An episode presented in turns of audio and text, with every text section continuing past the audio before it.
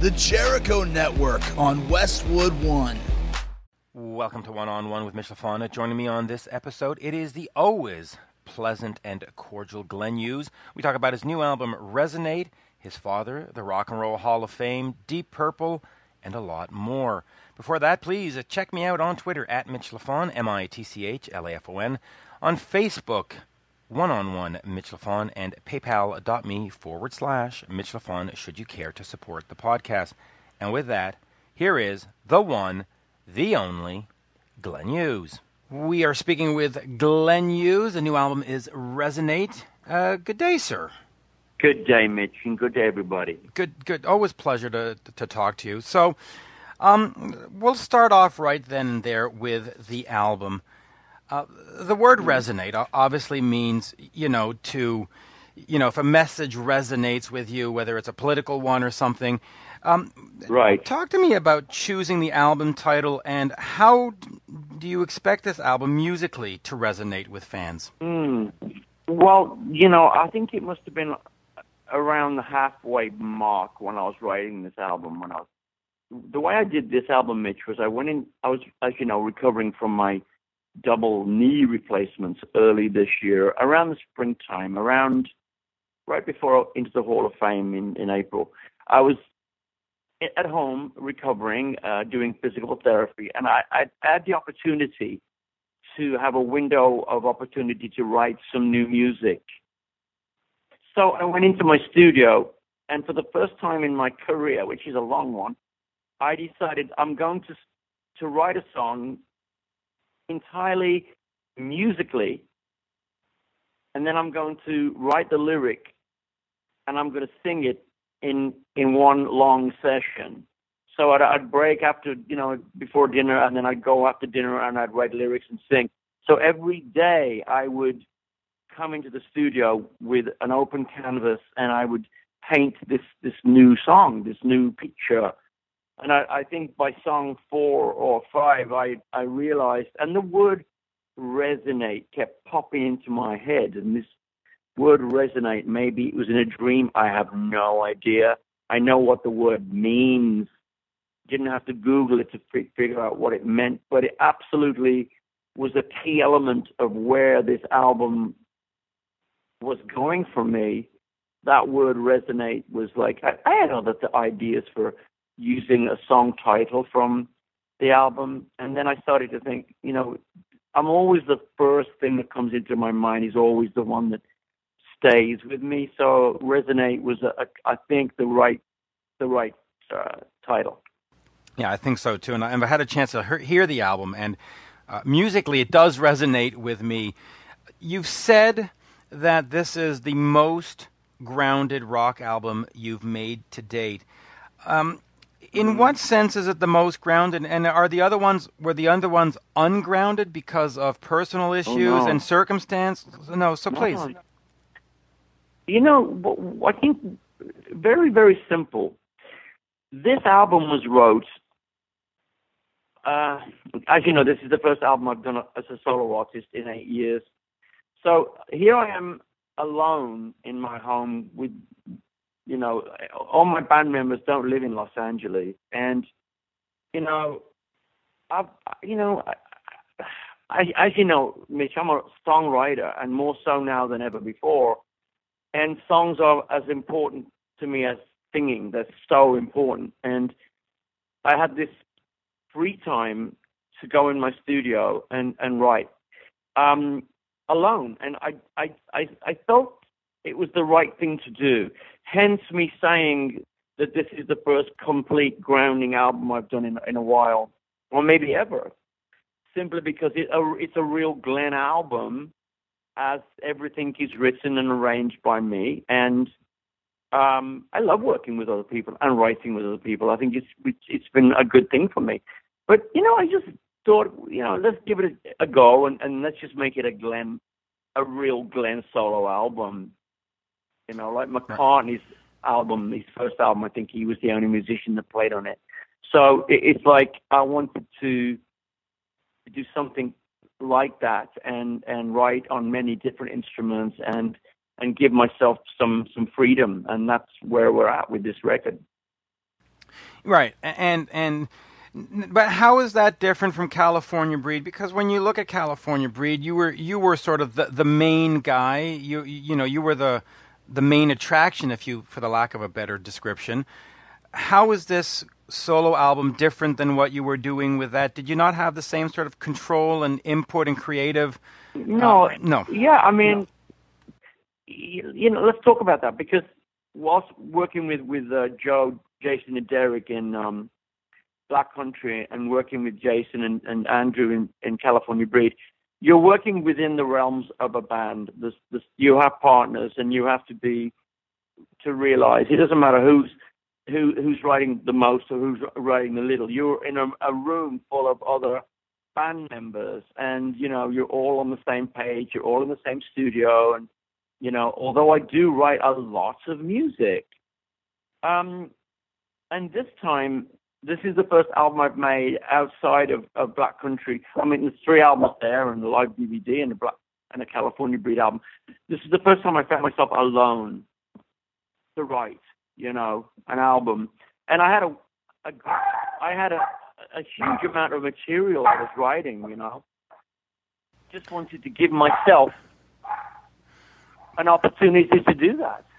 And, and by the way, I, I, I, can hear the uh, the dogs in the background, and, and we'll talk about that too because you're you're very much into I'm, I'm, animal control. I'm not on animal control, but animal rights and. I'm, and, gonna, I'm, I'm, I'm going to leave my. I'm, I'm actually going to leave my own home and go into my yard to talk to you because my dogs will my dogs will be doing an interview for me in a minute. Right, and I've got mine next to my feet that's about to do the same thing. But go ahead.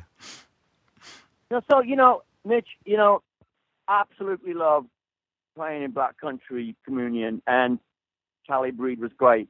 And uh, uh, here, here's Glenn Hughes now alone, you know, doing what he does on his own. And it's it's it's crazy to tell you this, but I've been doing this for four decades, and I've never really done an album, a solo album that was never written completely by myself. And so when I went into the studio to play, my band had not heard any music. They had not heard anything that I had done. So as I did when I was in my studio writing this stuff, I went in to the studio in Copenhagen and started to play them one song at a time. We started on a Monday, and the first song we we cut was was steady.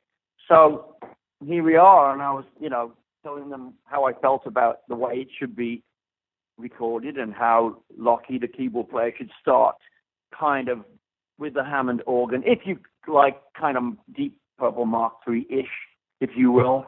And that's the way we did it. And each day we'd complete a song as we did, as I did in the studio in my home. And then we, um, we, we went to the next track until we had 12 tracks recorded. And, uh, it was very fresh and vibrant and, and it was, it, it revitalized me. And again, it grounded me. It, it, it made me realize, um, you know, what I probably have been missing for quite some time was the freedom to be able to do what I thought was an appropriate sounding Glenn rock album. There's only one slow song on this album, um, as I wanted to channel what was coming through. I don't know, man. I just wanted to make a really vibrant, modern rock record, and everybody seems to be on board with that. You know, I'm so happy that that that that it's again, people are listening to it and going, well, he's finally done it. He's done the album a lot of us have been waiting for. So I'm really glad that um, I can be of service in that in that department. So, and let me ask you about that because that was one of the quotes that, that I had heard from before. You said it's the album that fans have been waiting for. For mm-hmm. you, though, was it? Is it? And I, and I don't want to say cathartic, but it, but that's a lot, the only word coming to mind to actually work on these songs alone? Because in that band dynamic, is it sometimes frustrating for you to not have that voice and that vision and have to sort of share the vision? Is, is this more no. rewarding? What I've learned, if you will, I, I learned a huge amount in Deep Purple, but in those years, you know, I'm not the man I am today. I was different and I was a little bit, uh, say this just say a, a, little bit unfocused, but I really enjoyed being in Deep Purple. It was a huge thing for me. But in sobriety and and and, and absolutely since uh, Black Country started in 2010, I've worked with incredible musicians and incredible producer, and I've learned so much by what I do in my life. I, I I love to study. I love to sit back and and watch people do what they do, and I take little bits of this, I take little bits of that, I, I put it into into the way I like to live my life. I love to be around constructive, loving, nurturing, smart people. You know, I love to read books, and I I like to be silent most of the time. You know, I do my talking through my music. So what I've learned from the start of Black Country all the way to Resonate was I've learned so much about recording and so much more about song writing that I think it's very relevant and prevalent on resonate of, of what I have learned. And, and long may that continue. I always want to be a student of music and life until they throw the dirt over me at the end. I, I never want to be, oh, Glenn Hughes is the complete article. He's found his missing groove. Nope. I'm always going to be searching for that thing. I'm always going to be trying to figure out how can can I move on from this and, and get to the next platform. That's a, it's a beautiful thing to know that. Yeah, really, it actually really is. Um, you know, we've done many interviews over the last uh, little bit, so um, I want to go in mm. some different directions. Uh, recently in the news, Wolverhampton Wanderers fired Walter Zenga, and that's one of your favorite teams. Yeah, yeah, yeah, yeah, sure. D- did you? Well, uh, you know. Yeah. Go on, go on, Mitch. Well, I was just going to say, were you ever you know, did you ever have that crossroads where you decided where you had to choose between I'm going to do music or I'm going to do sports? I mean, were were you an athletic sports yes. guy? Okay. Yes, yes, yes. I, I, I don't think we've ever talked about it. But no. as a child, as, as I was um, in the school team, uh, uh, football team, soccer to Americans. Right. And, uh, but in Canada, you, you you guys call it football. So I don't know. It's like as, as a as a you know preteen, I was you know, in the team. And then as a teenager, I uh, moved into uh, midfield, and and uh, at age 13, I played for my school team. Then I played for the town I was living in. Then I played for the kind of played for the county. You know, it was like a I was like doing what kids do in hockey, you know, at school. They, my, my nephew's, uh, you know, really, really into hockey. So I thought I was going to be you know, a, a soccer player. I mean, I was really studying. You know, I was playing. You know, every day and playing in the evening, and you know, my family were behind what I was doing. And all of a sudden, that's when I heard the Beatles, and you know, it was like immediately. I didn't stop playing soccer. I didn't stop putting my boots on and, and stop, you know, wanting to play sports because I still am a sports fanatic. But I had to choose because I I can't do two things at once. I'm not one of these guys that can actually do a few things. You know, I gotta concentrate on only one. And when I heard the Beatles, that was it. You know, and I think I I, I did the right thing. I think I did exactly what I'm supposed to be doing. You know, music has given me it's given me so many incredible memories and gifts and I'm so astonished that I'm still here to do this work and uh, this life I've been freely given, and I am so grateful. Yeah, and and it is if you look at it over the long term, the better career choice because you can sort of play music until you know you look at Chuck Berry, he just turned 90 and he's still going strong, and whereas yeah. most soccer players or hockey players by 30, 35, it's done. 30, well, I'm good. I'm good. I'm good friends with. Um, Robbie Keane, the captain of the LA Galaxy. So I mean, we talk about the longevity of a, an athlete compared to like Frank Sinatra was a, a friend of mine in the 80s, and you know, looking at Frank, you know, and then you know he he's got another 40 years on on most people at cricket playing soccer at 38. 38 is, is an, a, a year that most soccer players you know, give up or You know, basketball might be a little bit different, but yeah, well, it's when the um, bodies give up. It's when the knees yeah, I give up. You know. Well, you know, it's like again, you know, when you're 22 years old, you're not thinking about anything other than what's on your plate at that particular moment, and that was the Deep Purple years, and it was bigger, larger than life, and it was, as you know, it was an amazing run for me and the band. And then you know, you go through the decades, and you do this, you do that, and I get clean and sober, and then I start working a lot and start taking care of myself and I, I find myself making record after record after record and working with so and so and so and so and learning what to do and what not to do. Once again, I'm an avid listener and an avid.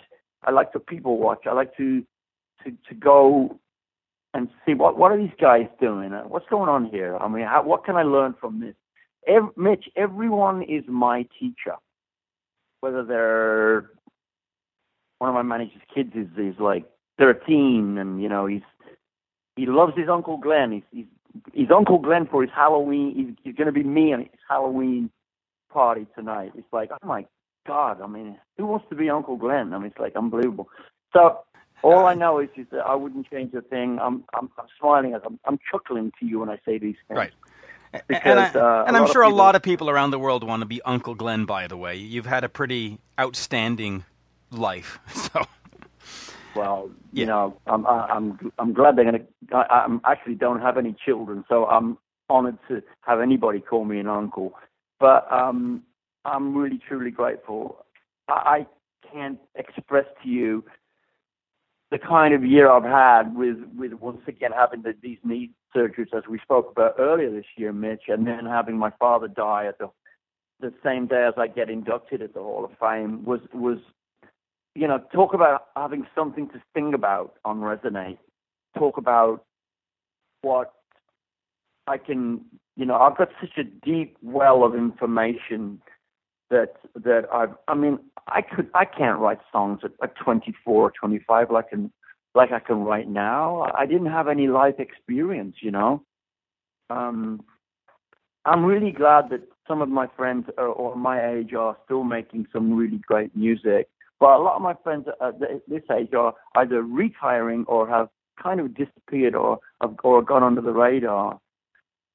But not, it's like crazy for me. I've, I've got Resonate coming now, and Black Country Communion 4 is in January. Joe's been here all week, and uh, we're writing this new album. So it's going to be a hell of a year for me. So I'm really excited. Yeah, I'm excited too. And uh, and by the way, Joe would be a, an interview I would love to get at some point. But um, and, and my condolences, by the way, on the passing of your father, William. I, I, can't imagine. Um, how that must have been, especially on the day, and, um, but but so let me just let me let me just ask you about that though. Going with through everything that you've gone through this year, you know, w- William passing away, the knees, uh, the Rock and Roll Hall of Fame, where the band doesn't want to let you play, and and some of those things. well, you know, it, you know, it, that that's sort of, if I can say it for you, insulting. Maybe that's not the right Well- word, but that's the word I would have. Um, why Yeah, didn't you, know, just go you ahead? Know, you know, look, Mitch, you, you, we've done, we've talked before about a bunch of stuff, and I feel very open with you. And I can't, dis, I, you know, David and I could not make a, a call on us playing with uh, uh, Mark Two, if you want to call them that. Um, I knew going into it that we would not be invited uh, I did say to David, let's just take a chill pill and, and go up there, and and we'll um, we'll accept our awards. And um, I'm really good friends with uh, Robin and Rick and Tom, Cheap Trick, and I and Paul Shaffer. And I knew like they were going to ask me and him to sing, and I said, don't worry, it's, it's going to be great. So we were there to be of service to the fans and to to rock fans in general, and it was a great moment for me. But behind the scenes, I knew my dad was was was on his deathbed. I knew I knew it. Uh, I knew it two days before I w- was in New York. Um, I did not discuss this with anyone, with management or people or friends or just. Uh, I kept it between me and my mum, and my and my Gabby. and we just kept it quiet. And uh, it was it was uh, I had to keep it together, you know, um, up on that stage. It was it was it was not easy, not easy, but I learned so much about that experience for me that has helped me today. That uh, my dad was deceased as I was doing my speech, and he was watching me from, as they say in the United Kingdom, he was watching me from the royal box. I know my dad was proud of me, number one, for having success as a child, and number two, for recovering from drugs and alcohol, and number three, for getting a career back on track, and number four, for being uh, an educated young man. So that award was absolutely dedicated to him. And I went on to record Resonate, which could be, people are saying, my finest work. So again, yeah, um, no, it, it's great I'm, work. I'm overwhelmed. Y- um, you know, you mentioned the the drug stuff, and we we've interviewed before, and we talked about Seventh Star and Black Sabbath, and how you were out of it, and so on. Mhm.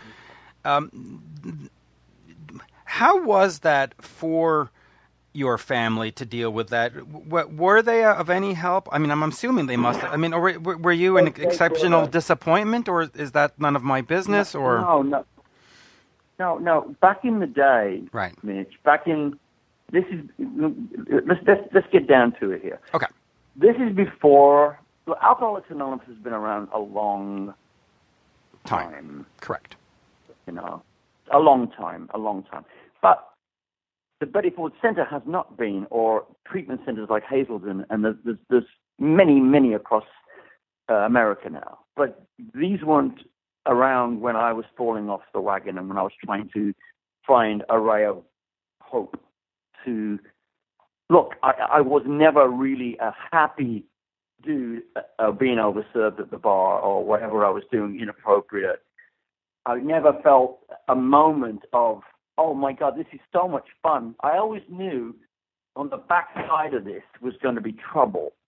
So, in the town that I was born in, in, in the United Kingdom, a place called Cannock, C A N N O C K, I was also known as a very famous musician, but also a very famous uh, a guy that used to sit at the bar and fall off bar stools. You know, it was and it was not easy for my mum and dad to to live with that when they've got a, a son who's always on the TV, like gossip, and there's actually some gossip that I'd actually died in 1983. You know, so all these things I had to deal with, you know, and it was like when I finally did get sobriety in 91, it was a life changing experience and a game changer for me, you know, to who people were putting bets on, oh, he's going to be the next one, oh, Hughes, he's going to be the next one. Well, I was very fortunate to have found the life I have now and uh, the freedom and to take the shackles and I was not in bondage anymore. It's a really good feeling to be on the right side of the grass, let me tell you. Yeah, I can imagine. Did your ever did your parents ever come to you and say, "Hey, hey, son, you, you're you're a disappointment to us"? Did it ever get to that kind of level, or did you sort No. of just did you feel that? Did you sort of say, "What have I done?" You know? No, I No? think Okay. you know in, in, in trapeze, you know, I, Yes. I didn't really suffer from the addiction until purple, Okay. and it was I think it was around you know year two, uh, around um, around seventy four ish, where I had meetings with uh, members of Deep Purple's management and and the finance people behind the band that I may have been spending too much money or um, what's all this? Were you giving who? Who's who's going to get all this money? He was like, yeah, I was obviously going out of control.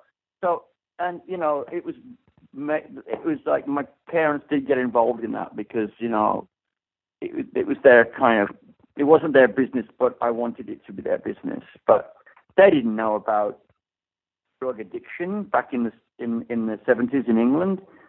They didn't even know how to say cocaine. Cocaine? What was cocaine? No, it's funny now, but it, it wasn't funny back then. So No. they never really. I mean, we did discuss this, by the way, when I, you know, I went into my first treatment in 1976, which didn't work at all because they didn't know they didn't have a 12-step program back then. They just filled me full of like Valium or something to take the edge off.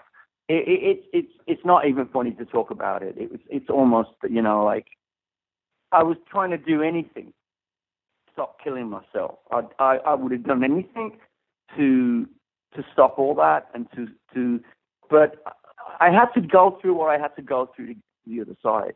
And with that, we were uh, interrupted to let uh, Glenn know that his next interview was waiting for him online.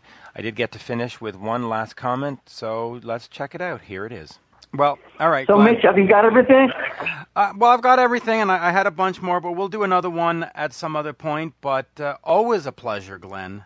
And uh, well, My thank pleasure. you. Thank you as always. Thank you. Always a pleasure, Mitch. Thank you so much. Cheers. Bye bye. Thank you, Mitch. Bye bye. And there you have it, folks. My interview with the always pleasant Glenn Hughes. Uh, just imagine we could have been saying Glenn Hughes the footballer rather than Glenn Hughes the singer. And with that, I bid you a fond farewell. Thank you for listening. Auf Wiedersehen. Au revoir. Bye for now. Oh my.